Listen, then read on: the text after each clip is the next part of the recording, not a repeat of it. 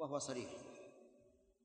من فوائدها أن الأعمال الصالحة منها ما يبعد عن التقوى ومنها ما يقرب وينبني على ذلك تفاضل الأعمال. وتفاضل الأعمال قد دل عليه الكتاب والسنة والعقل وأن الأعمال تتفاوت والعمال يتفاوتون أيضا. لا يستوي منكم من أنفق من قبل الفتح وقاتل وقاتل. اقرأ الآية. أولئك أعظم درجة من الذين أنفقوا من بعد وقاتلوا وكلا وعد الله الحسنى مع أنهم كلهم صحابة لكن لا يستوون. حتى قال النبي عليه الصلاة والسلام لخالد بن الوليد حين حصل بينه وبين عبد الرحمن بن عوف ما حصل قال لا تسبوا أصحابي. هو الذي نفسي بيده. لو أنفق أحدكم مثل أحد ذهبا ما بلغ مد أحدهم ولا نصيب. هذا يقول بين من؟ صحابي وآخر. كيف عاد من بعدهم؟ إذن هذا اختلاف العمال. كذلك أيضا اختلاف الأعمال. لا يستوي القاعدون من المؤمنين غير الضرر والمجاهدون في سبيل الله بأموالهم وأنفسهم. وهلم جرا. فالأعمال تتفاضل. وأقول يلزم من تفاضل العمل تفاضل العامل. وهذا هو الذي عليه أهل السنة والجماعة أن الأعمال تتفاضل والعمال يتفاضلون وأن الإيمان يزيد وكذلك ينقص. ومن فوائد هذه الآية الكريمة فضيلة التقوى. انظر كيف يكرر الله عز وجل التقوى في آيات كثيرة. لأنها في الحقيقة عليها مدار الإسلام إذا اتقى الله. إذا اتقى الإنسان ربه فسوف يقوم بدين الله تعالى على ما يريد الله ومن فوائد الآية الكريمة تهديد من خالف تقوى الله لقوله إن الله خبير بما تعملون ومن فوائد الآية الكريمة سعة علم الله وأنه سبحانه وتعالى عالم ببواطن الأمور. وقد قال الله عن نفسه هو الأول والآخر والظاهر والباطن. وفسر النبي صلى الله عليه وسلم الباطن بأنه الذي ليس دونه شيء. ما دون الله شيء. كل شيء يراه كل شيء يعلمه كل شيء يقدر عليه كل شيء في قبضته. ليس دونه شيء. نعم. وهذا قريب من قوله إن الله خبير بما تعملون. ومن فوائد الآية الكريمة أن أن الله أن خبرة الله شاملة للعمل. واعلم بأنه إذا قيل عمل فإنه يشمل القول والفعل. انتبه. إذا قيل عمل فهو للقول والفعل. القول عمل إيش؟ عمل اللسان والفعل عمل الجوارح. لكن الفعل يطلق غالبا على عمل الجوارح فقط. أما العمل فيطلق على هذا وهذا. حتى إن شيخ الإسلام رحمه الله في العقيدة الواسطية تلك العقيدة المباركة قال إن الدين والإيمان قول وعمل قول القلب واللسان وعمل القلب واللسان والجوارح. فجعل للقلب عملا وله قولا وهو كذلك. فقول القلب هو إقراره و وتصديقه وإيمانه وفعله رجاؤه وخوفه وتوكله وما أشبه ذلك فهو فيه نوع حركة قلبية وأما القول فهو إقرار وتصديق. ثم قال الله تعالى وعد الله الذين آمنوا وعملوا الصالحات لهم مغفرة وأجر عظيم. وعد يقال وعد ويقال أوعد. قالوا أوعد في الشر ووعد في الخير.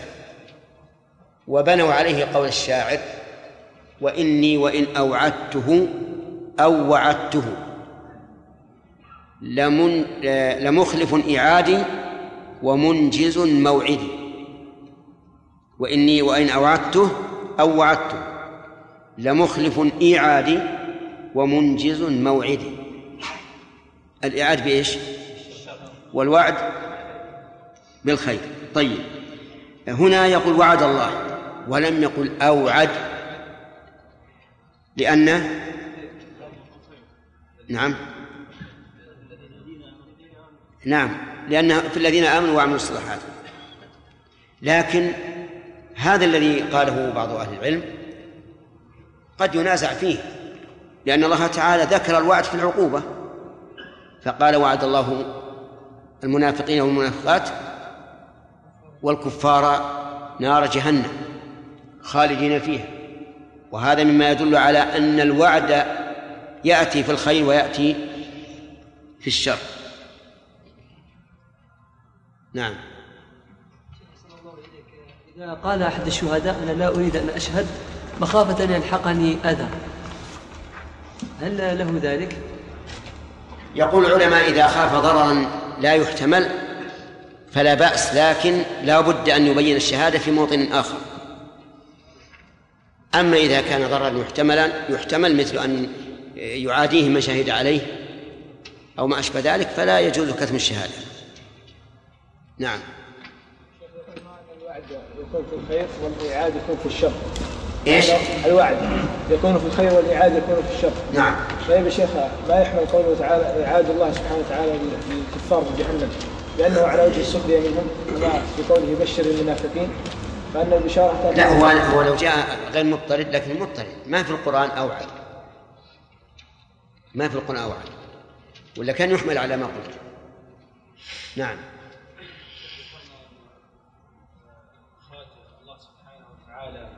لذرية آدم مبني على الحديث إن صح صح هذا يصح القول بهذا.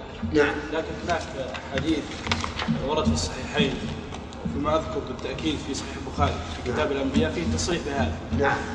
فكيف؟ وهو؟ والله أنا ما استحضر لفظ الحديث ائت لكن- به ائت به لكن فيها أن الله يعني ائت به جزاك الله خير. نعم.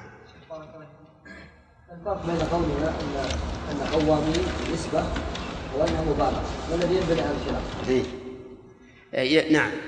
آه، ينبني على الخلاف هو أن إذا قلنا قوامين إنه مبالغة آه، معناه لا بد أن نحملها على المجموع. لماذا؟ لأننا إذا قلنا إن النهي عن المبالغة موجه مو- موجه إلى واحد. صار الأمر إنما هو بكثرة القيام. وأن القيام مرة واحدة لا يدخل في الأمر.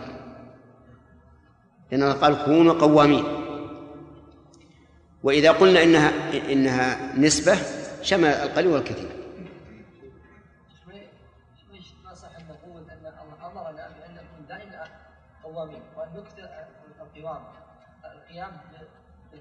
نعم. لكن هل هل المراد هل هل, هل الأمر بالإكثار أو بالقيام ولو مرة واحدة؟ لا. حتى إذا قام الإنسان بالقسط مرة واحدة فقد امتثل لأننا إذا قلنا إن إن إنه موجه للكثرة صار الذي يأتي بمرة واحدة ليس ممتثلا للأمر. يعني إنما يؤخذ من آية أخرى مثلا. مره واحدة نقول خلاص يكفي لا ان تقول بالقسط لا لا لا. لأنه إذا كان مأمورا به آه، في واحدة فمن باب أولى. كل مرة فهو مأمور به. كل مرة مأمور به نعم. بارك الله فيك. تفسير هذه الصيغة. أو الخلاف في, في هذه الصيغة. أي. صيغة فعال قوامين. نعم. آه، الخلاف في- في حملها على النسبة أو المبالغة ينبني عليه خلاف بين العلماء كما في قوله زوارات القبور. فما الضابط ال- يعني كيف نفرق بينها؟ كيف نحملها؟ مر على المبالغة أو على النسبة؟ لا زوارات القبور ما ما تدخل في هذا.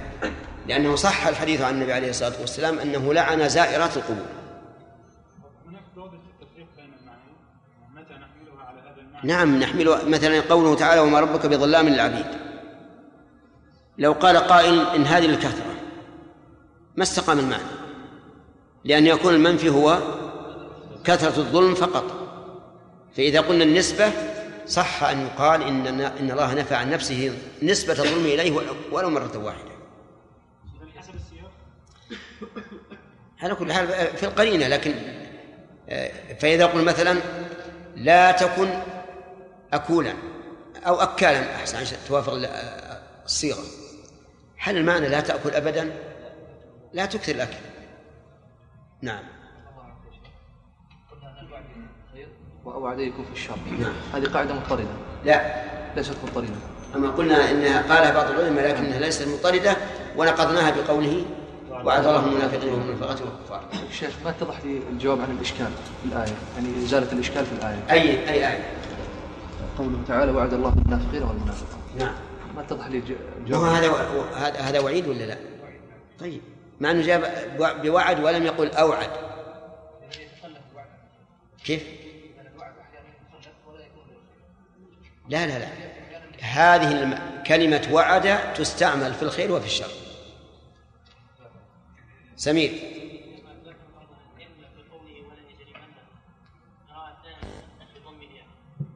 إيش؟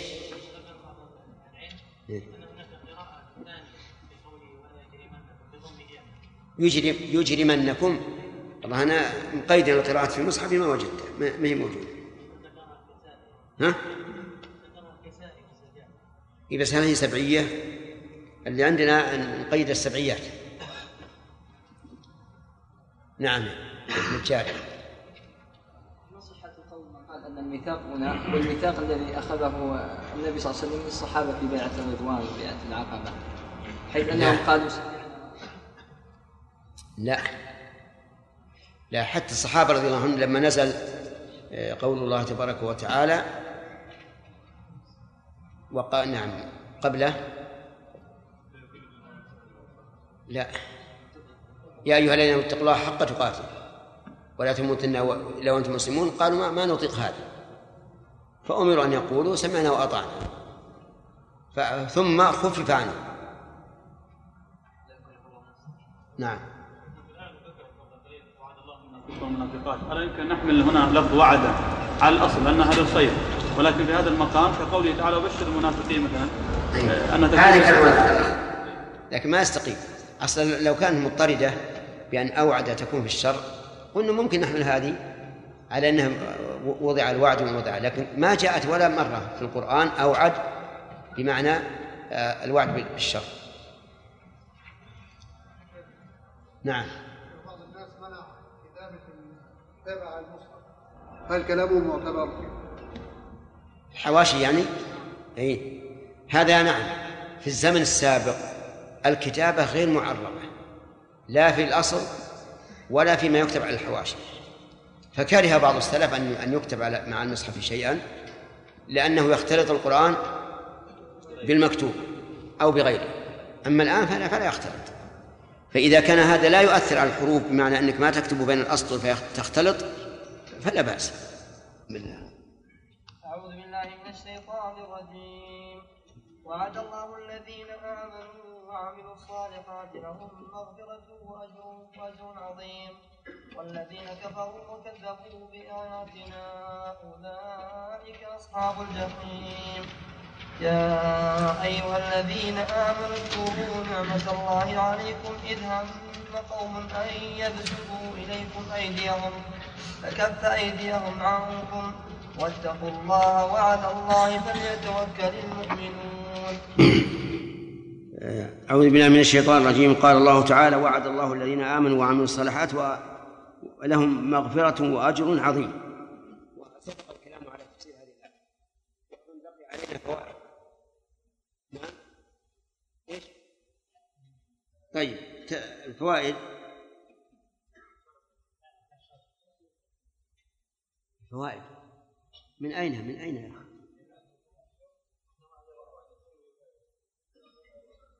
الفوائد. أنا فاهد فوائد اللي قبلها. ها؟ انتهى إلى قوله إن الله خبر ما تعملون. طيب. قال الله تعالى وعد الله الذين آمنوا وعملوا الصالحات. آمنوا أي بما يجب الإيمان به. وقد بين النبي عليه الصلاة والسلام أن الإيمان أن تؤمن بالله وملائكته وكتبه ورسله واليوم الآخر والقدر خيره وشره. أما عمل الصالحات يعني عمل الأعمال الصالحات. فالصالحات إذن صفة لموصوف محذوف والتقدير الأعمال الصالحات. فمتى يكون العمل صالحا؟ يكون العمل صالحا إذا تضمن أمرين الأول الإخلاص لله والثاني المتابعة لشريعة الله. سواء كان من أمة محمد أو من الأمة السابقة. لا بد من أمرين. الأول الإخلاص لله عز وجل لأن العبادة حق الله وحده فلا يجوز أن تشرك بها معه غيره. وللأدلة الكثيرة الدالة على وجوب الإخلاص لله تعالى في العبادة. فاعبد الله مخلصا له الدين وما أمروا إلا ليعبدوا الله مخلصين له الدين. من كان هجرته إلى الله ورسوله فهجرته إلى الله ورسوله والنصوص في هذا كثيرة. أما المتابعة فلأن النبي صلى الله عليه وعلى آله وسلم قال من عمل عملا ليس عليه أمرنا فهو رد. أي عمل ليس عليه أمر الله ورسوله من عبادات أو معاملات فإنه مردود على صاحبه. إذا لابد من أن يكون العمل عليه أمر الله ورسوله. ولا تتحقق المتابعة إلا إذا وافق العمل الشريعة في أمور ستة. الأول السبب والثاني الجنس والثالث النوع والرابع القدر والخامس المكان والسادس الزمان. فلا بد أن أن تكون الموافقة للشريعة في هذه الأمور الستة. السبب والجنس والنوع والقدر والقدر والزمان والمكان. فمن تعبد لله عبادة علقها بسبب لم يجعله الله ورسوله سببا فالعبادة باطلة بدعة مردودة. مثال ذلك أن أن يقول المرء كلما لبس ثوبا اللهم صل على محمد. فقيل له لماذا؟ قال أتذكر لبس النبي صلى الله عليه وسلم للثوب فأصلي عليه. فماذا نقول له؟ نقول هذه العبادة بدعة لأنها لم ترد عن النبي صلى الله عليه وسلم ولا عن أصحابه أنهم كانوا يصلون على النبي إذا أرادوا اللباس. بينكم فجوة يا اقرب شوية عشان تحاذي وإذا كان ضيق يطلع أحدكم الزائد يطلع لا بد أيضا أن يكون موافقا للشرع في جنس العبادة. فإن تعبد لله بما لم يشرع جنسه فالعبادة مردودة عليه. ومثال ذلك أن يضحي بفرس بدلا عن البقرة مثلا. نقول هذه الأضحية غير مقبولة لأنها ليست من جنس ما شرع الله ورسوله فلا تقبل. النوع وهو أخص من الجنس. فمن تعبد الله سبحانه وتعالى بعبادة لم يشرع نوعها فإنها لا, لا تقبل. كما لو أحدث أذكارا مشروعة من حيث الجنس لكنها على نوع آخر فإنها لا تقبل لقول الرسول صلى الله عليه وسلم من عمل عملا ليس عليه أمرنا فهو رد. كذلك أيضا إيش؟ القدر.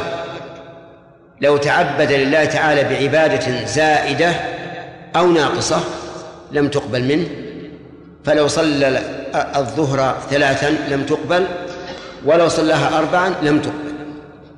لمخالفة الشريعة في القدر. نقصا لا أنا قصدي ثلاثة لو صلى الظهر خمسا أو صلاها ثلاثا لم تقبل لمخالفة الشريعة في العدد. في الزمان آه، في الكيفية. الكيفية أيضا لو أنها خالفت الشريعة في الكيفية فإنها لا تقبل كما لو سجد قبل الركوع فإنها لا تقبل لمخالفة الشريعة في كيفيتها. نعم. ليش يا؟ أي هي هي في الواقع بدل النوع. أحيانا نعبر بالنوع وأحيانا نعبر بالكيفية. نعم. النوع هو الكيفية في الواقع. طيب. الخامس. المكان. لو اعتكف الإنسان في بيته بدلا عن المسجد وانقطع للعبادة في البيت فإنها لا تقبل لأنها غير موافقة للشرع في المكان. في الزمان لو صام الإنسان في غير رمضان عن رمضان لم تقبل لأنه في غير الزمن المشروع. وكذلك لو وقف بعرفة في غير يوم عرفة أو رمى جمرات في غير موسم الحج أو ما أشبه ذلك. إذن العمل الصالح هو ما وافق الشريعة في هذه الأمور الستة. السبب والجنس والقدر والكيفية والزمان والمكان ويجعل بدل النوع الكيفية لأنه أوضح. يقول الله عز وجل في الذين آمنوا وعملوا الصالحات لهم مغفرة وهذا في مقابل الذنوب وأجر عظيم في مقابل الحسنات. فالسيئات تغفر والحسنات يثابون عليها هذا الثواب العظيم. من فوائد هذه هذه الآية فضيلة الإيمان والعمل الصالح. وجه ذلك ما رتب عليه من الثواب. لأن كل عمل رتب عليه ثواب فإنه فاضل مأمور به. ومن فوائدها أن الإيمان وحده لا يكفي بل لا بد من عمل. ولهذا نجد كثير من الناس يركزون على العقيدة. يقول عقيدتنا سليمة والحمد لله ولا يتعرض للعمل وهذا قصور. بل لا بد مع العقيدة من من عمل صالح. ومن فوائد هذه الآية الكريمة إثبات المغفرة لله عز وجل. بقوله تعالى لهم مغفرة. وقد كررنا القول بمعنى المغفرة وأنها ستر الذنب والتجاوز عنه. فإن قال قائل المغفرة, المغفرة هنا مطلقة. لم يقل من الله. فالجواب هي مطلقة لكن الله تعالى قال ومن يغفر الذنوب إلا الله. وهذا أمر معلوم بالضرورة من دين الإسلام أن الذي بيده المغفرة والرحمة هو الله عز وجل. ومن فوائد الآية الكريمة تفضل الله عز وجل على عباده حيث جعل الثواب بمنزلة الأجر كأن العامل أجير. إذا وفى العمل أعطي أجره مع أن المنة لله عز وجل أولا وآخرا. ومن فوائد هذه الآية الكريمة عظم ثواب المؤمنين العاملين بالصالحات العاملين الصالحات حيث عظمه الله عز وجل. وتعظيم العظيم للشيء يدل على أنه عظيم عظمة لا يتخيلها الإنسان ولا يتصورها وهو كذلك. ولما كان هذا القرآن القرآن مثاني كما وصفه الله به الله نزل أحسن حديث كتابا متشابها مثاني. ثنى الله عز وجل لما ذكر ثواب المؤمنين العاملين الصالحات بذكر من يقابلهم فقال والذين كفروا وكذبوا بآياتنا كفروا في مقابل الأعمال الصالحات كذبوا في مقابل الإيمان. فكذبوا بما يجب التصديق به وكفروا بما يجب العمل به. كفروا وكذبوا بآياتنا فلا فهم لم يستقيموا على الأمر ولا على الخبر. قابلوا الخبر بالتكذيب وقابلوا العمل بالكفر. وكذبوا بآياتنا أولئك أصحاب الجحيم. المراد بالآيات هنا هل هي الآيات الشرعية أو الكونية؟ كلاهما. فمن أنكر ربوبية الله وخلقه للمخلوقات وتصرفه في الكون فهذا مكذب بالآيات الكونية.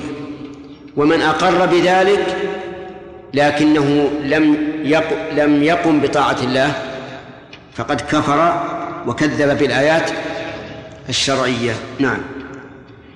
وآيات الله تعالى كونية وشرعية. فالكونية هذا الكون بما فيه من الشمس والقمر والنجوم والليل والنهار والبحار والأنهار وغير ذلك من المخلوقات العظيمة التي بعضها لا تحيط بها لا تحيط به كبرا وبعضها لا تحيط به صغرا. إنك أحيانا تفتش الكتاب فتجد في طياته حشرات صغيرة جدا جدا لا تكاد تراها بالعين. وهذه مخلوقة لله يرزقها الله عز وجل يعلم مستقرها ومستودعها ولا يخفى عليه أمرها. كما قال تعالى وما من دابة في الأرض إلا على الله رزقها ويعلم مستقرها ومستودعها. والآيات الشرعية هي ما جاءت به الرسل وكانت آيات دالة على على الله عز وجل لأن البشر لا يمكن أن يأتوا بمثلها. من يأتي بشريعة تصلح للبشر في كل زمان ومكان بالنسبة للشريعة المحمدية؟ لا أحد. وكذلك الشرائع بالنسبة للأمم السابقة هي ملائمة تماما لأحوالهم وأزمانهم وأماكنهم. فلا أحد يستطيع أن يأتي بمثل هذه الآيات الشرعية. قال تعالى أولئك أصحاب الجحيم. أولئك هذه مبتدأ ثاني. والذين كفروا هي المبتدأ الأول وأصحاب خبر المبتدأ الثاني. والمبتدأ الثاني وخبره في محل رفع خبر المبتدأ الأول والرابط الإشارة. الرابط الإشارة. نعم. و ويمكن أن نقول لكن هذا في الآية الأولى. نعم. أولئك أصحاب الجحيم أي أهل الجحيم الملازمون لها. والجحيم هي النار أعاذنا الله وإياكم منها وسميت بذلك لقعرها وسوادها. ففي الآية فوائد منها أن القرآن الكريم مثاني. إذا ذكر أهل العمل الصالح ذكر أهل العمل السيء. وفائدة ذلك أيها الطلاب فائدة ذلك أن لا يغلب جانب الرجاء أو جانب الخوف. وذلك لأن الإنسان إذا لم يكن أمامه إلا أوصاف إلا أوصاف المؤمنين. وجزاء المؤمنين فإن ذلك قد يحمله على إيش؟ على الرجاء وينسى الخوف وإذا لم يكن أمامه إلا أوصاف الكافرين وعقوبة الكافرين فقد يستولي عليه إيش؟ الخوف والقنوط من رحمة الله فلهذا كان الله تعالى يذكر هذا إلى جنب هذا حتى لا يستولي القنوط من رحمة الله عند ذكر ما يخوف أو أو الأمن من مكر الله عند ذكر ما يرجي. فإن قال قائل أيما أفضل للعامل أن يغلب جانب الخوف أو أن يغلب جانب الرجاء؟ فالجواب أن أحسن الأقوال في هذا أنه عند العمل الصالح يغلب جانب الرجاء. وعند الهم بالسيئة يغالب يغلب جانب الخوف لأنه إذا عمل العمل الصالح وغلب جانب الرجاء أحسن الظن بالله وأن الله تعالى سيقبل عمله ويثيبه عليه. فنشط على العمل واحتسب الأجر على الله. وعند الهم بالمعصية لو غلب جانب الرجاء لقالت له نفسه إن الله غفور رحيم وهذه معصية سهلة. وأنت إذا فعلتها فتب باب التوبة مفتوح وما أشبه ذلك. لكن إذا غلب جانب الخوف وخاف أن لا يوفق للتوبة وأن يزيغ قلبه. حينئذ إيش؟ يكف عن المعصية. فأحسن الأقوال في ذلك أن أن أن ينظر الإنسان إلى حاله. فعند ما يفعل الطاعات عندما يفعل الطاعات يغلب جانب الرجاء. وعندما يهم بالمعصية يغلب جانب الخوف. فإن قال قائل ألم يقل الله عز وجل والذين يؤتون ما آتوا وقلوبهم وجلة أنهم إلى ربهم راجعون؟ فبين الله تعالى أن من أوصاف هؤلاء السادة أنهم إذا آتوا ما ما يؤتون فقلوبهم وجلة. يخافون أن لا يقبل منهم كما جاء ذلك في تفسيرها قلنا نعم هو كذلك. وهذا إذا خاف الإنسان أن يعجب بعمله فيجب أن يخاف. وأما إذا كان بريئا من ذلك وهو يعلم أن ذلك أن ذلك العمل الصالح بمعونة الله فليحسن الظن بالله عز وجل. وقد قال الله تعالى في الحديث القدسي أنا عند ظن عبدي بي. من فوائد الآية الكريمة أن الكفر قد يصحبه التكذيب وقد لا يصحبه. ولهذا أحيانا يذكر الله الكفر فقط مثل قوله تعالى واتقوا النار التي أعدت للكافرين. وأحيانا يذكر التكذيب فقط ومن أظلم ممن كذب على الله وكذب بالصدق جاءه. وأحيانا يقرن بينهما وذلك لأن كل منهما قد يكون وحده موجبا للخلود في النار. فإذا اجتمعا جميعا صار ذلك أشد وأعظم والعياذ بالله. ومن فوائد الآية الكريمة أن على الإنسان أن يكون مستسلما استسلاما تاما لآيات الله مصدقا بأخبارها منفذا لأحكامها. لأن الله توعد المكذبين بالآيات الكافرين بها بإيش؟ بأنهم أصحاب الجحيم. وقد ذكر الله عز وجل في سورة النساء قسما مؤكدا أنهم لا يؤمنون إلا بشروط. فقال فلا وربك لا يؤمنون حتى يحكموك فيما شجر بينهم. هذه واحدة. ثم لا يجدوا في أنفسهم حرجا مما قضيت. هذه أثنين. ويسلموا تسليما هذا ثلاثة. فمن حكم غير الله ورسوله فليس بمؤمن. ومن حكم الله ورسوله ولكنه صار في قلبه ضيق. لم ينشرح صدره بما حكم الله به ورسوله فليس بمؤمن. ولهذا قال ثم لا يجدوا في أنفسهم حرجا مما قضيت. ومن لم يجد حرجا لكن صار يتكاسل ويتهاون في التسليم فإنه لم يؤمن. ثم قد يكون انتفاء الإيمان عنه انتفاء كاملا وقد يكون انتفاء جزئيا حسب ما قام في قلبه وعمله. ومن فوائد الآية الكريمة أن الكافرين المكذبين مخلدون في النار. لقوله أصحاب الجحيم. وكلما جاءت أصحاب فالمراد بها الملازمة الدائمة.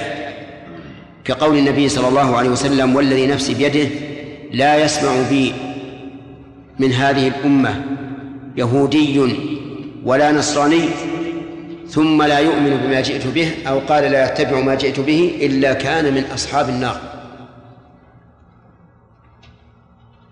ثم قال الله تعالى يا أيها الذين آمنوا اذكروا نعمة الله عليكم. إذ هم قوم أن يبسطوا إليكم أيديهم فكف أيديهم عنكم واتقوا الله وعلى الله فليتوكل المؤمنون. الكلام على قوله يا أيها الذين آمنوا تقدم كثيرا. وأظنه لا يخفى.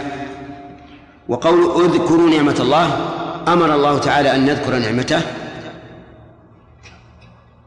لا من أجل مجرد الذكر والخبر ولكن للقيام بشكر هذه النعمة.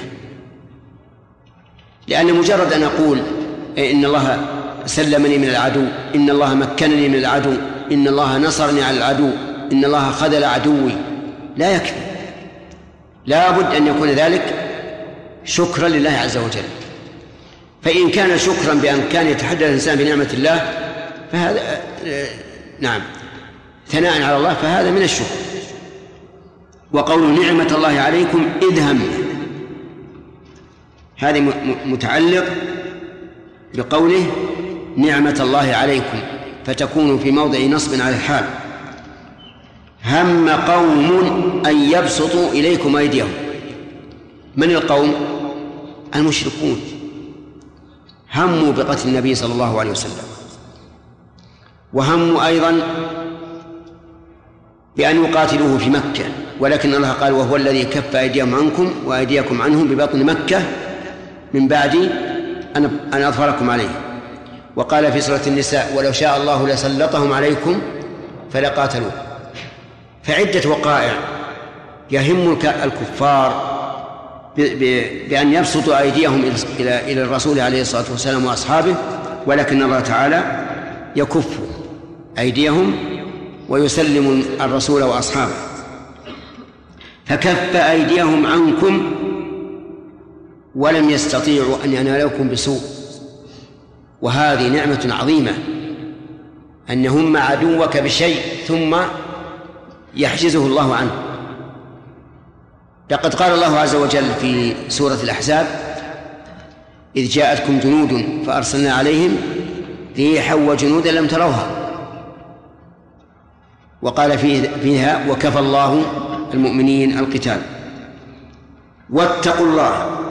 أمر بذكر النعمة والتقوى والتقوى هي اتخاذ وقاية من عذاب الله بفعل الأوامر واجتناب النواهي. وعلى الله فليتوكل المؤمنون. يعني وليتوكل المؤمنون على الله. ونعلم ونعلم جميعا أن قوله على الله متعلق باليتوكل. فهي مقدمة عليها لإفادة الحصر والفاء زيدت لتحسين اللفظ. وإلا لو لو قيل وعلى الله ليتوكل لصح الكلام. وقوله فليتوكل اللام لام الأمر. وأصلها مكسورة لكنها تسكن إذا سبقها. من يعرف؟ إذا سبقها. قلة. نعم. إذا سبقها. ألفا والواو وثم. طيب صح. في الآية التي معنا ما الذي سبقها؟ الفاء. وفي قوله فلينظر ثم فل ثم ليقطع فلينظر. ثم. وليطوفوا الواو. وعلى الله فليتوكل المؤمنون. فاللام للأمر والتوكل أحسن ما قيل فيه أنه صدق الاعتماد على الله. صدق الاعتماد على الله. في جلب المنافع ودفع المضار ثقة به تبارك وتعالى وتفويضا إليه. هذا التوكل على الله. أن تعتمد على الله في جلب المنافع. والإنسان محتاج إلى المنافع. ودفع المضار. ثقة بالله عز وجل وتفويضا إليه. وبهذا يظهر الفرق بين توكل الإنسان على العبد وتوكله على الرب. توكل الإنسان على الرب تفويض مطلق. ويعتقد الإنسان أن الله تعالى هو الذي له الحكم فيه وله السلطة عليه. توكله على شخص وكله أن يشتري له حاجة ليس كذلك ليس تفويضا إليه ولكنه وكله يعتقد أنه دونه في المرتبة أليس كذلك؟ يعني عندما تعتمد على شخص وكلته يسير لك حاجة هل هو كتوكلك على الله؟ لا توكلي على الله توكل عبادة وتفويض واستسلام وتوكلي على إنسان وكلته ليس إلا اعتمادا على شخص أنا الذي أدبره وأنا الذي أريد أن أن يتوكل وأنا الذي بيدي فسخ وكالته. فالفرق بين التوكل على الله والتوكل على العبد فرق عظيم. لكن مع ذلك لا ينبغي للإنسان أن يقول توكلت على فلان في شراء كذا وكذا بل يقول وكلت فلانا لئلا يستعمل اللفظ الذي لا يطلق على الله لا يطلق إلا لله في حق العبد. وقول المؤمنون يعني الذين آمنوا بالله وملائكته وكتبه ورسله واليوم الآخر إلى آخره. في هذه الآية الكريمة فوائد منها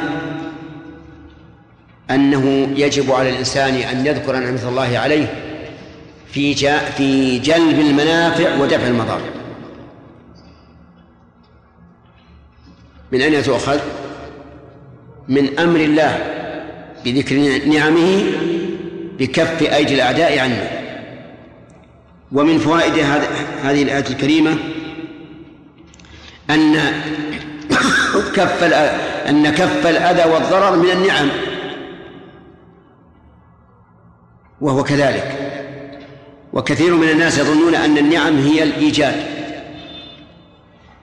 ولكنها هذا قصور. النعمة إما إيجاد معدوم وإما كف موجود. ولهذا يشكر الله عز وجل على هذا وهذا. ومن فوائد هذه الآية الكريمة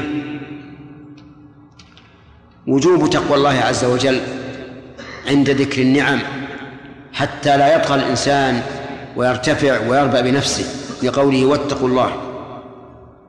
ومن فوائدها وجوب التوكل على الله عز وجل. لقوله وعلى الله فليتوكل. ومن فوائدها إخلاص التوكل لله سبحانه وتعالى.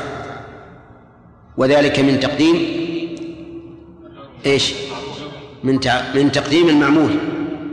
والقاعدة عند عند البلاغيين أن تقديم ما حقه التأخير يفيد الحصر. فإن قال قائل هل التوكل يمنع فعل الأسباب؟ فالجواب لا. بل التوكل لا يتم إلا بفعل الأسباب.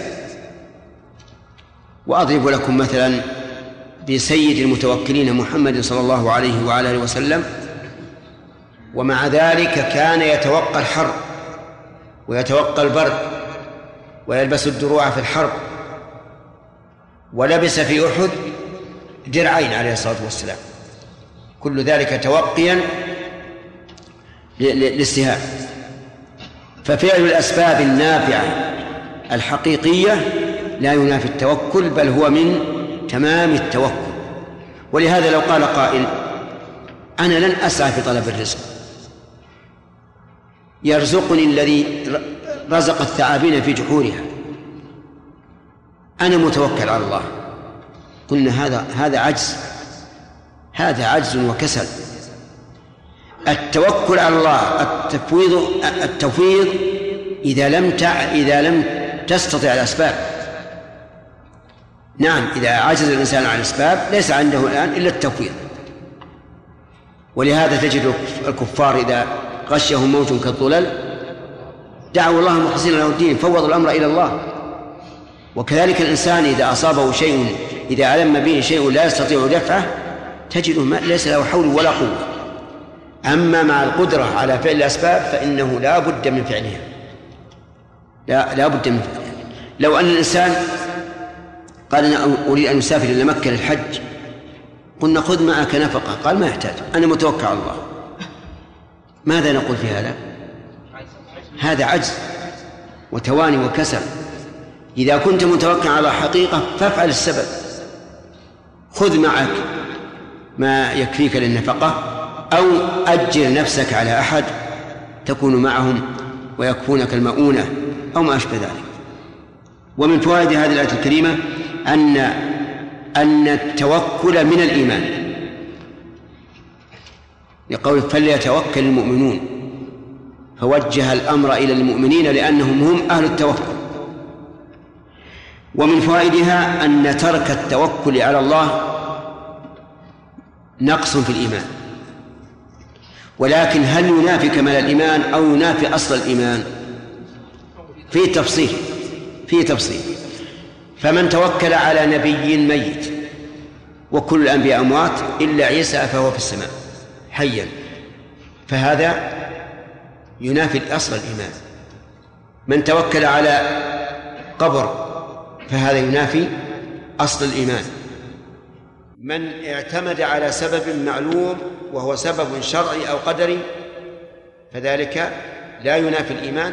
لكن لا تجعل عمدتك هذا السبب بل اجعله سببا والمسبب هو هو الله عز وجل ولهذا نجد الأسباب كثيرا ما تتخلف مسبباتها لأن الأمر بيد من؟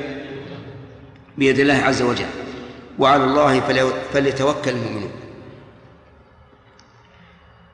ثم قال الله تعالى ولقد أخذ الله ميثاق بني إسرائيل. الجملة هنا مؤكدة بثلاث مؤكدات يعدها لنا الأخ. نعم. أي نعم. ولقد أخذ الله ميثاق. الجملة مؤكدة بثلاث مؤكدات. لوراء أنت. لا. اللام. لقد. اللام. والثاني قد. والثالث القسم.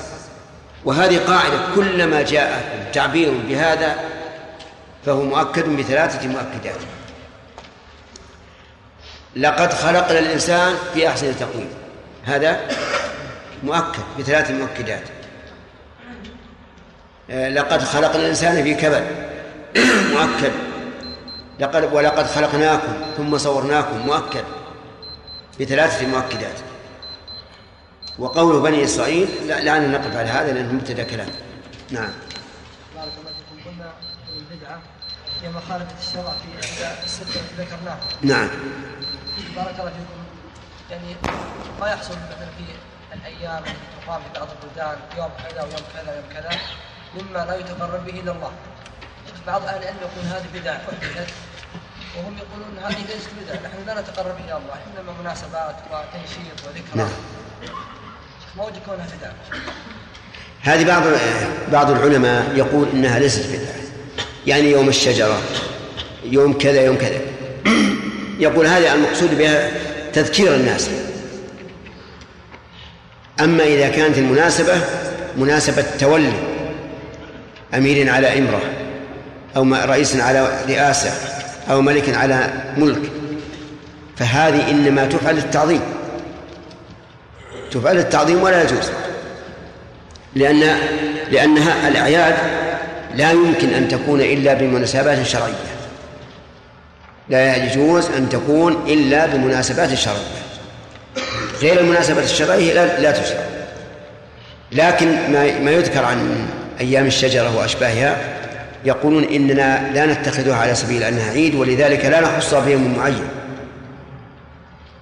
إنما هي تذكير وتنشيط وكأنها ابتداء عمل.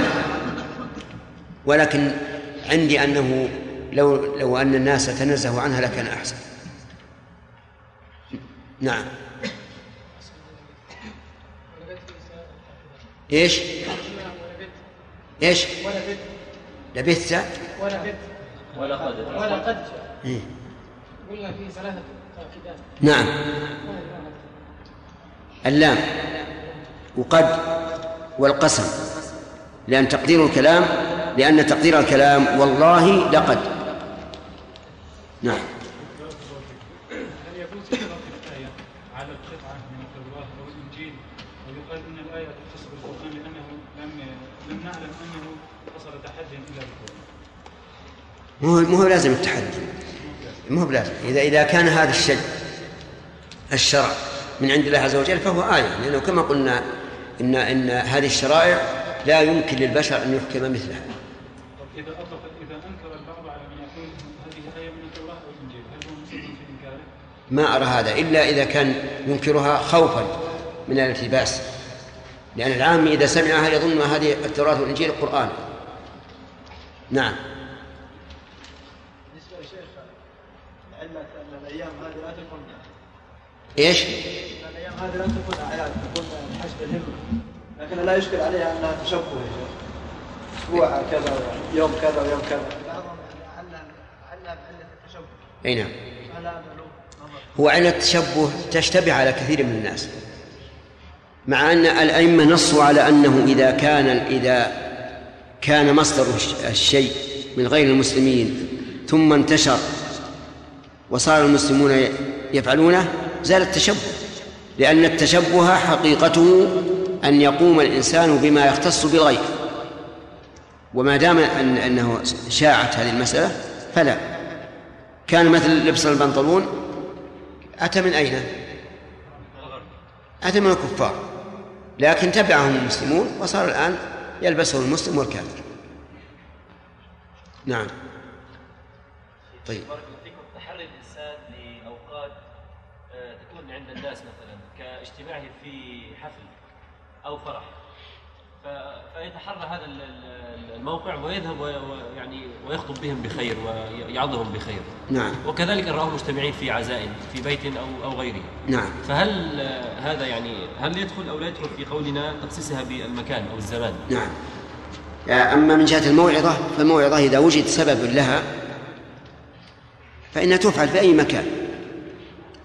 لكن إذا اتخذ هذا راتبا وكأنه هو السبب قلنا هذا خطأ. فمثلا الاجتماع في العرس أو في وليمة كبيرة. إذا رأى الإنسان من المناسبة أن يتكلم بأن رآهم متشوفين لكلامه والناس يختلفون في هذه الناحية. من الناس رجال يتشوف الناس إلى كلامه ويتمنون أن يتكلموا. فهنا نقول الكلام جيد. أو إن أو طلب منه أن يتكلم. فهنا أيضا نقول تكلم لأنك سئلت العلم. فإذا سئلت العلم فبين. أما إنسان ليس ذا أهمية عند الناس ولا الناس يترقبون كلامه يفرض نفسه عليهم ثم يتكلم في مثل هذه المناسبات فيه تضييق على الناس. وكثير من الناس يأتون إلى هذه الحفلات فيجتمع بعضهم ببعض مع طول الزمان ويتساءلون عن أحوالهم وعن آه، قراباتهم فيقطع هذا عليهم ما ما يريدون أو يتكلمون فيكونوا فيكونون شهرة بين الناس. هذه واحدة. كذلك العزاء أشد وأشد. كون الإنسان يأتي ويخطب في الحاضرين تكون بدعة على بدعة. لأن أصل الاجتماع للعزاء غير مشروع. كما نص على ذلك أهل العلم منهم من كره وصرح بالكراهة ومنهم من قال إنها إنه بدعة وكتب الفقهاء بين أيديهم. كذلك أيضا ما أحدثه بعض الناس عند الدفن يقوم أحدهم خطيبا ويخطب ويعظ الناس. هذا أيضا من البدع لأنها لأن الرسول ما فعل هذا. غاية ما- ما ورد عن الرسول عليه الصلاة والسلام أنه انتهى إلى إلى القبر مع أصحابه ولما يلحد. يعني ما ما تمت الحاد تلحيد القبر. فجلسوا وجلس النبي عليه الصلاة والسلام معهم وجعل ينكت في مخصرة معه ينكت الأرض ويحدثهم عن حال الإنسان عند الموت وبعد الدفن. وهذه ليست خطبة. هذه موعظة وليست راتبة. لم يفعلها الرسول كلما دفن أحدا. فعلها لأنه ينتظر التلحيد. ينتظر التلحيد فبدلا من أن يسمع أو يتكلم بشيء يعني غير مناسب تكلم عليه الصلاة والسلام. نعم سم. أعوذ بالله من الشيطان الرجيم ولقد أخذ الله ميثاق بني إسرائيل. بني إسرائيل. مد. ولقد أخذ الله ميثاق بني إسرائيل وبعثنا منهم اثني عشر نقيبا وقال الله إني معكم لئن أقمتم الصلاة وآتيتم الزكاة وآمنتم برسلي وعزرتموهم وأقرضتم الله قرضا حسنا لأكفرن عنكم سيئاتكم ولأدخلنكم جنات تجري من تحتها الأنهار. فمن كفر بعد ذلك منكم فقد ضل سواء السبيل. بس. أعوذ بالله من الشيطان الرجيم. قال الله تعالى ولقد أخذ الله ميثاق بني إسرائيل. الجملة هنا مؤكدة. بكم يا حامد. محمد حامد. بكم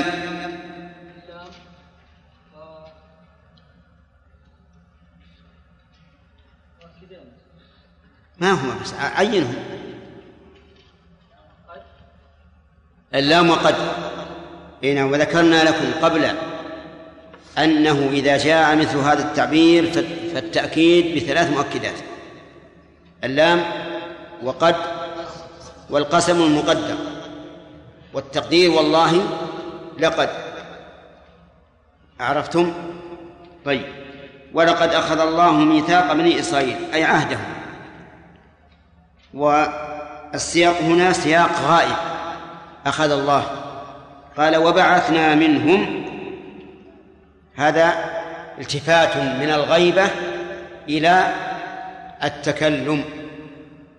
ولو كان الكلام على نسق واحد لقال وبعث بعثنا منهم اثني عشر نقيبا أي جعلنا منهم اثني عشر رقيبا. اثني عشر هذه لسنا نعربها على أن اثني وحدها أو عشر وحدها.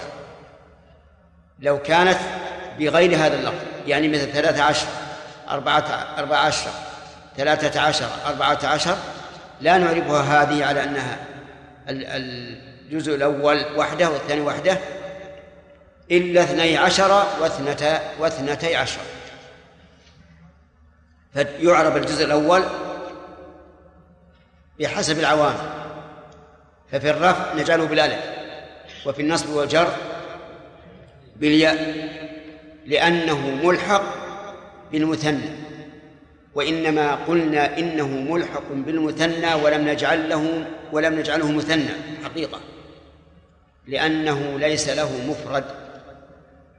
إذ أن إثنى ليس مفرده إثر لكن مفرده واحد. فلهذا يعربونه على أنه ملحق بالمثنى ويكون إعرابه بالألف رفعا وبالياء نصبا وجرا ولكنه لا يضاف إلى عشر بل يقال اثنا مركب مع عشر وعشر مبني على الفتح لا محل له من الإعراب.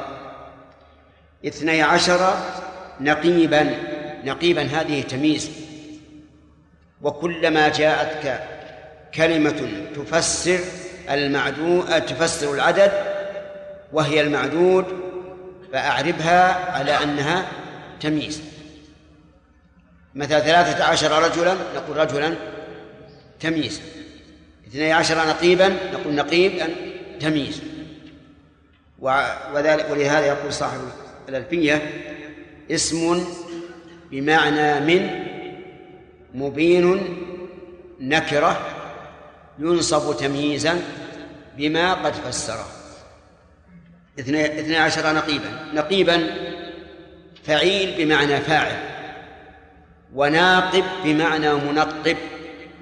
منقب يعني مفتش وهو وهم العرفاء لأن العريف يفتش عمن جعل عريفا عليه. وأصل التنقيب التفتيش. ومنه قوله تعالى وكم أهلكنا من قبلهم من قرن هم أشد منهم بطشا فنقبوا في البلاد. أي فتشوا فيها. إذن النقيب فعيل بمعنى إيه؟ بمعنى فاعل. أي منقب والتنقيب هو التفتيش. ومعناه العرفاء. جعل الله منهم اثني عشر نقيبا عرف على قومهم كل سبط عليه عريف لأنهم هم اثنا عشر أسباطا. طيب وبعثنا منهم اثني عشر نقيب. وهذا من من عناية الله بهم عز وجل أن جعل عليهم العرفاء من أجل أن يوجهونهم ويؤدبونهم. وقال الله إني معكم قال الله إني معكم أي بالنصر والتأييد وهذه المعية خاصة وسنتكلم إن شاء الله عليها عند أخذ الفوائد. إني معكم. ثم قال لئن أقمتم هذا بدء الميثاق. لئن أقمتم الصلاة أي أتيتم بها مستقيمة والصلاة معروفة هي التعبد لله تعالى بذات الأقوال والأفعال المعلومة المفتتحة بالتكبير المختتمة بالتسليم. هذا هو الأصل. وعلى هذا فصلوات النصارى واليهود الآن صلوات محرفة. فهم كما حرفوا التأويل في التأويل حرفوا أيضا في في الأفعال. ولئن أقمتم الصلاة وآتيتم الزكاة. آتيتم بمعنى أعطيتم. والزكاة مال واجب في أموال مخصوصة. وقول الزكاة آتيتم الزكاة إلى من؟ إلى مستحقها ولهذا نقول إن آتى فانصب مفعولين الأول الزكاة والثاني محذوف أي آتيتم الزكاة أهلها. والزكاة هي المال الذي ذكرنا لكم وسمي زكاة لأنه يزكي أخلاق باذله. يزكيها يعني ينميها. فإن بذل المال ينمي الأخلاق بلا شك. وإذا أردت أن ينشرح صدرك فأكثر من النفقة لكن بدون إسراف وآتيتم الزكاة وآمنتم برسلي أي أقررتم إقرارا مستلزما للقبول والإذعان. هذا معنى الإيمان. هو الإقرار المستلزم إيش؟ للقبول والإذعان. فمجرد الإقرار لا يعتبر إيمانا. ولو كان مجرد الإقرار إيمانا لكان أبو طالب مؤمنا لأنه مقر برسالة النبي صلى الله عليه وعلى آله وسلم. وآمنت برسله ورسل جمع رسول وهم الذين أرسلهم الله تعالى إلى بني إسرائيل. وأكثر وأكثر الأنبياء الذين قصوا علينا من بني إسرائيل. وعزرتموه أي نصرتموه لأن التعزير يعني النصرة وأصله من التقوية. قال الله تبارك وتعالى لتؤمنوا بالله ورسوله وتعزروه. تعزروا من؟ الرسول صلى الله عليه وسلم. نعم. قال وآمنتم برسله وعزرتموهم. وأقرضتم الله قرضا حسنا. قوله وأقرضتم الله أي بذلتم المال محتسبين الأجر من عنده لأن المقرض يعطي القرض على أنه سوف يرد إليه عوضه. فإقراض الإقراض لله يعني احتساب الثواب منه كأنك بذلت الشيء ابتغاء مرضاته لتنال بذلك ثوابا فإن قال قائل أقرضتم مع قوله آتيتم الزكاة هل هو من باب عطف المتغيرين أو هو من باب عطف العام على الخاص أم ماذا؟ يرى بعض العلماء أنه من باب عطف العام على الخاص لأن الزكاة حقيقة إيش؟ من إقراض الله إذا أداها الإنسان محتسبا ثوابها فهو فهي من إقراض الله ويكون ذكر الإقراض وهو أعم من الزكاة بعد ذكر الزكاة لي- ليشمل الزكاة وغيرها. وقيل المراد بالإقراض هنا المراد به الصدقة أي ما زاد على الزكاة. وعلى هذا يكون العطف على عليها من باب عطف المتغايرين. وقول قرضا حسنا القرض الحسن ما كان خالصا لله على وفق شريعة الله. هذا هو القرض الحسن. وقد بين الرسول عليه الصلاة والسلام الإحسان, في عبادة الخالق أنه تمام الإيمان والمراقبة. فقال أن تعبد الله كأنك تراه فإن لم تكن تراه فإنه يراك. وقول لأكفرن عنكم سيئاتكم. هذا جواب لكن جواب لإيش؟ جواب لقوله لئن أقمتم. وهل هو جواب للشرط التي هي إن أو جواب للقسم المقدر المدلول عليه باللام في قوله لئن أقمتم؟ الثاني الثاني فهو جواب القسم ولهذا لم يقترن بالفاء. ولو كان جوابا للشرط لاقترن بالفاء. وعلى هذا يقول ابن مالك وفي هذا يقول ابن مالك واحذف لدى اجتماع شرط وقسم. جواب ما أخرت فهو ملتزم. فما الذي أخر هنا؟ هارون. ما الذي أخر القسم والشرط. الشرط. إذن الذي حذف هو جواب الشرط. لأكفرن عنكم سيئاتكم أجعلها مكفرة بالحسنات التي فعلت. إقام الصلاة إيتاء الزكاة الإيمان بالرسل تعزيرهم إقراض الله قرضا حسنا. فالسيئات تكفر بهذه الحسنات. ولا أدخلنكم جنات تجري من تحتها النار هذه معطوفة على لو كفرن. وإذا جمعت بينها وبين أكفر صار بها النجاة من المرهوب وحصول المطلوب. النجاة من المرهوب في قوله امشي ناس لأكفرن عنكم سيئات لأنها إذا كفرت لم يعاقب عليها. حصول المطلوب ولأدخلنكم جنات تجري من تحتها النهار وبالتتبع والاستقراء نجد أن أغلب ما يكون تقديم النجاة من من المرهوب. ليرد المطلوب على محل خال مما يرهب. فيكون فتكون التصفية قبل التحلية. يعني صف الشيء قبل أن تحليه. اكنس المكان قبل أن تفرشه. واضح؟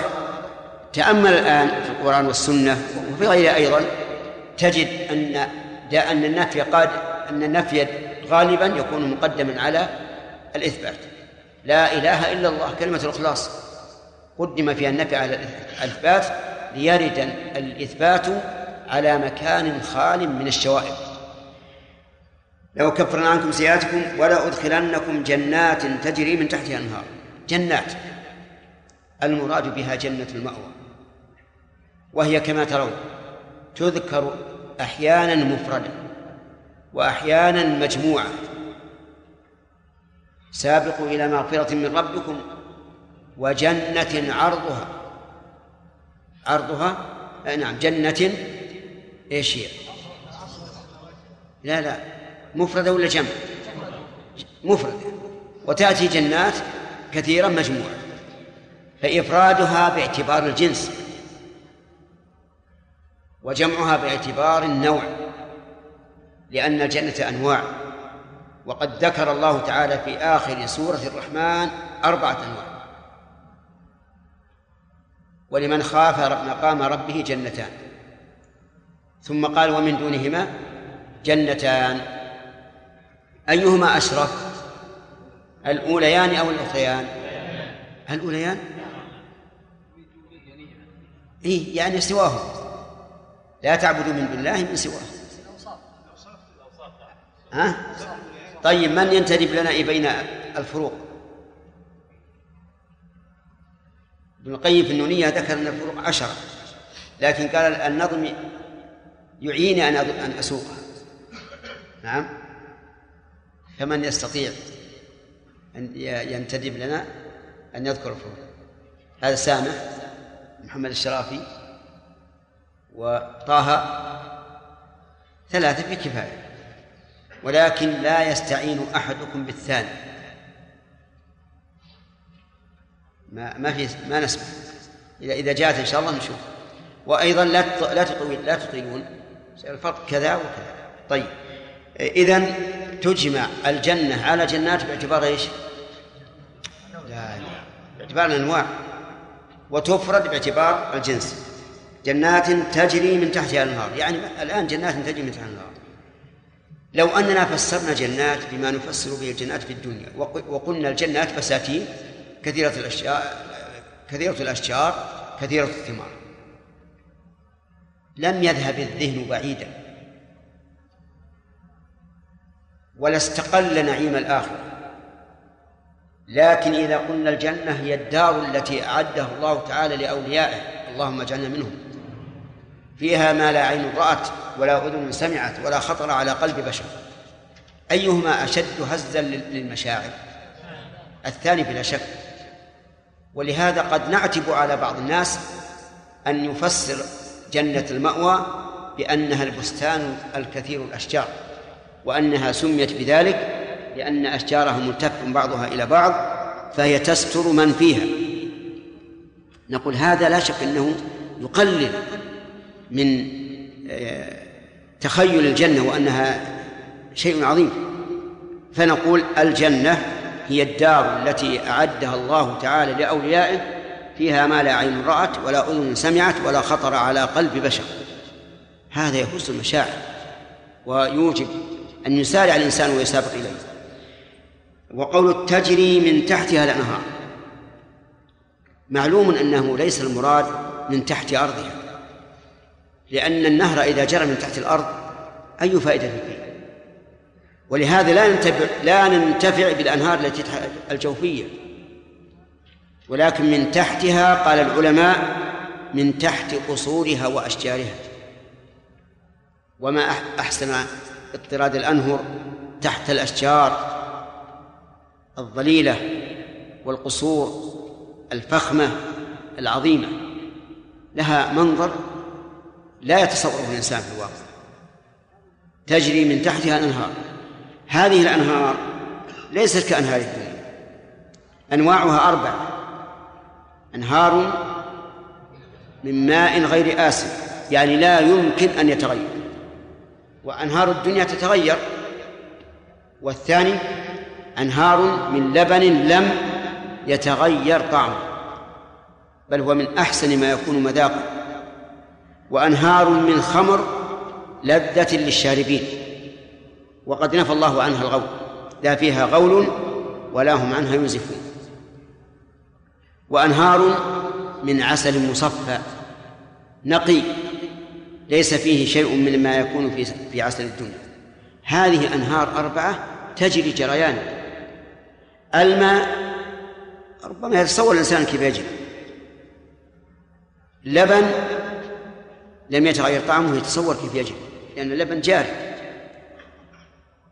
خمر يتصور أو لا؟ يتصور وقد لا يتصور لأن الخمر ليس كله سواء. الرابع العسل. في تصورنا الآن أنه لا يجري لا يمكن جريان. لكنه في الجنة يجري نهر. ثم إن ابن القيم رحمه الله ذكر في النونية أن هذه الأنهار تجري بغير أخدود. فقال أنهارها من غير أخدود جرت سبحان ممسكها عن الفيضان. الله أكبر. النهر يجري ما له أخدود تمنع يمين ويسار ولا حفر له على سطح سطح المكان ومع هذا أيضا لا يجري إلا حيث شاء صاحبه. يصرفه كيف شاء. ليس هناك عمال ولا عوامل وإنما هي إرادات فيها ما تشتهي الأنفس وتلذ الأعين وأنتم فيها خالدون. نعم نقول ولو جنات تجري من تحتها الأنهار إذن هنا ميثاق بين متعاقدين. عمل يسير في مقابل ثواب ثواب كثير. يقول فمن كفر بعد ذلك منكم فمن من هنا؟ شرطية. جوابها فقد ضل أي فمن كفر بعد هذا الميثاق ولم يقم بما واثق الله عليه فقد ضل سواء السبيل. الضلال بمعنى الضياع والتيه يعني تاه عن عن الصراط المستقيم. وسواء السبيل أي مستقيمه مستقيمه الموصل إلى المراد. في هذه الآية فوائد كثيرة. منها تذكير هذه الأمة وتذكير بني إسرائيل بما أخذه الله عليهم من الميثاق. أما تذكير بني إسرائيل فالأمر فيه واضح ولقد أخذ الله ميثاق بني إسرائيل. وأما تذكيرنا نحن الأمة الإسلامية فلأنه ليس بين البشر وبين الخالق عهد يتضمن المحاباة. إلا تفضلا من الله عز وجل. إذا قمنا بما أوجب علينا فلنا الأجر مرتين. حسب ما جاءت به النصوص عن النبي صلى الله عليه وسلم.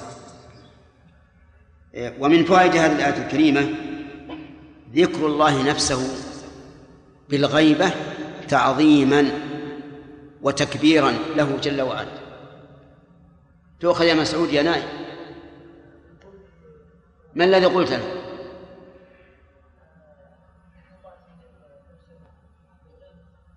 بالغيبة. ها؟ الظاهر إنك سرحت. هداك الله. نعم. نعم. وتكبيرا. ولقد أخذ الله. ما قال لقد أخذنا؟ وهذا كما يقول الملك لجنوده إن الملك يأمركم أن تفعلوا كذا. ما يقول إني أمركم؟ يقول إن الملك يأمركم. نظير هذا إن الله يأمركم أن أن تؤدوا الأمانات إلى أهلها. ومن فوائد هذه الآية الكريمة أن من أساليب البلاغة الانتقال من أسلوب إلى آخر. لتنبيه المخاطب. تؤخذ من قوله وبعثنا بعد قوله ولقد أخذ الله. ولا شك أن هذا أن تغير الأسلوب يوجب الانتباه. ومن فوائد الآية الكريمة إثبات أن الله تعالى خلق أعمال العباد. لقوله وبعثنا منهم اثني عشر نقيبا. لأن النقب مفتشون وإذا كان الله هو الباعث لهم لزم أن تكون أفعالهم إيش؟ مخلوقة لله. ففيها الرد على الجبرية. وربما نأخذ من قوله نقيبا الرد على القدرية لأن المنقب ينقب باختياره. أليس؟ نعم. آه نقول ربما نأخذ أيضا الرد على الجبرية بقوله نقيبا. أنا عكست الموضوع. يؤخذ من ال... نعود مرة ثانية. يؤخذ من الآية الرد على القدرية في قوله ولقد بعث في قوله وبعثنا منهم. بعثنا منهم. إذا هم قاموا بأمر من؟ بأمر الله. القدرية يقولون إن أفعال العبد ليست مخلوقة لله ولا لله فيه تعلق أيضا يؤخذ منها الرد على الجبرية بقوله نقيبا لأن النقيب هو المنقب فأضاف الله الفعل إليه وهذا يدل على أن الإنسان غير مجبور. وهذا مقرر والحمد لله عدة مرات أن نصوص الكتاب والسنة تدل على بطلان قول القدرية وبطلان قول الجبرية. ومن فوائد هذه الآية الكريمة أنه ينبغي للناس أن يتخذوا نقباء يرجعون إليه في أمورهم. عند النزاع يكونوا مصلحين وعند الإشكال يكونون موضحين وما أشبه ذلك. ولهذا أمر النبي صلى الله عليه وعلى آله وسلم إذا كانوا ثلاثة في سفر أن يؤمروا أحدهم من أجل أن يوجههم ويدبر شؤونهم ولا تكن الأمر فوضى. ومن فوائد الآية الكريمة منة الله على بني إسرائيل بأنه ناصرهم. تؤخذ من قوله وقال الله إني معكم. واعلم أن الله تعالى وصف نفسه بالمعية في عدة آيات. فمرة ذكرها عامة ومرة ذكرها خاصة بوصف ومرة ذكرها خاصة بشخص وكلها حق. فالعامة مقتضاها الإحاطة بالخلق علما وقدرة وسلطانا وتدبيرا وملكا وغير ذلك. ومن هذا قوله تعالى وهو معكم أينما كنتم. وقوله ما يكون من نجوى ثلاثة إلا هو رابعهم ولا خمسة إلا هو سادسهم ولا أدنى من ذلك ولا أكثر إلا إلا هو معه أينما كان. ومن ذكرها أي المعية مقيدة بوصف مثل قوله تعالى والله إن الله مع الذين اتقوا والذين هم محسنون لكن هذه تقتضي مع الإحاطة العامة تقتضي النصر والتأييد والدفاع. إن الله يدافع عن الذين آمنوا. الثالث مقيدة بشخص. مثل قوله تعالى لموسى وهارون لا تخافا إنني معكما أسمع وأرى. ومثل قول النبي صلى الله عليه وسلم فيما حكاه الله عنه لصاحبه أبي بكر رضي الله عنه لا تحزن إن الله معنا. طيب. هذه المعية هل هي حقيقة أو هي مجاز عن العلم والإحاطة والنصرة والتأييد وما أشبه ذلك؟ الجواب الأول كسائر الصفات أنها حقيقة وأنها تقتضي في كل موضع ما يناسبها. لكن هل إذا قلنا إنها حقيقة هل تنافي ما ذكر من علو الله؟ لا أبدا. هو معنا وهو على عرشه. وليس معنى أن أنه في الأرض كلا. لا. وما قدر الله حق قدره والأرض جميعا قبضته يوم القيامة والسماوات مطويات بيمينه ومن كان هذا شأنه كيف يمكن أن يتصور عاقل فضلا عن مؤمن أن يكون معنا في أماكننا لكن هو معنا وهو عالم ولا مانع لأن لأن الله بكل شيء محيط. حتى أن الرسول عليه الصلاة والسلام لما رفع الصحابة أصواتهم بالتكبير قال أيها الناس أربعوا على أنفسكم. إنكم لا تدعون أصم ولا غائب. أصم لا يسمع ولا غائبا لا يرى. إن الذي تدعونه السميع إنما تدعون إنما تدعون سميعا بصيرا. إن الذي تدعونه أقرب إلى أحدكم من عنق راحلته. نحن نؤمن بهذا لكن لا ليس معنى ذلك أنه سبحانه وتعالى في نفس المكان لأنك لو قلتها هكذا لكنت ممن عمل بالنصوص ونظر إليها نظر الأعور أي من جانب واحد. ولهذا لما نظرت الجهمية إلى هذا من جانب واحد قالوا إن الله معنا في نفس المكان في نفس المكان في كل مكان لكنهم غفلوا عن العلو. ونحن نقول إن الله تعالى معنا حقيقة وعلى عرشه حقيقة ولا منافاة. فإن قال قائل هل يتصور العقل أن الشيء يطلق عليه أنه معك وهو بعيد عنك؟ قلنا نعم. أولا أن أنه يتصور في الأمور المخلوقة. فالقمر يقول المسافرون إنه معنا. والش... النجم يقولون إنه معنا. والشمس يقولون معنا. وأين أمكنة هذه؟ في السماء. يعني العرب تقول القمر معنا والقط معنا والجدي معنا. يقول هكذا. ويعبرون عن هذا على أنه حقيقة. ومحله في السماء. ولا يعد ذلك تناقض.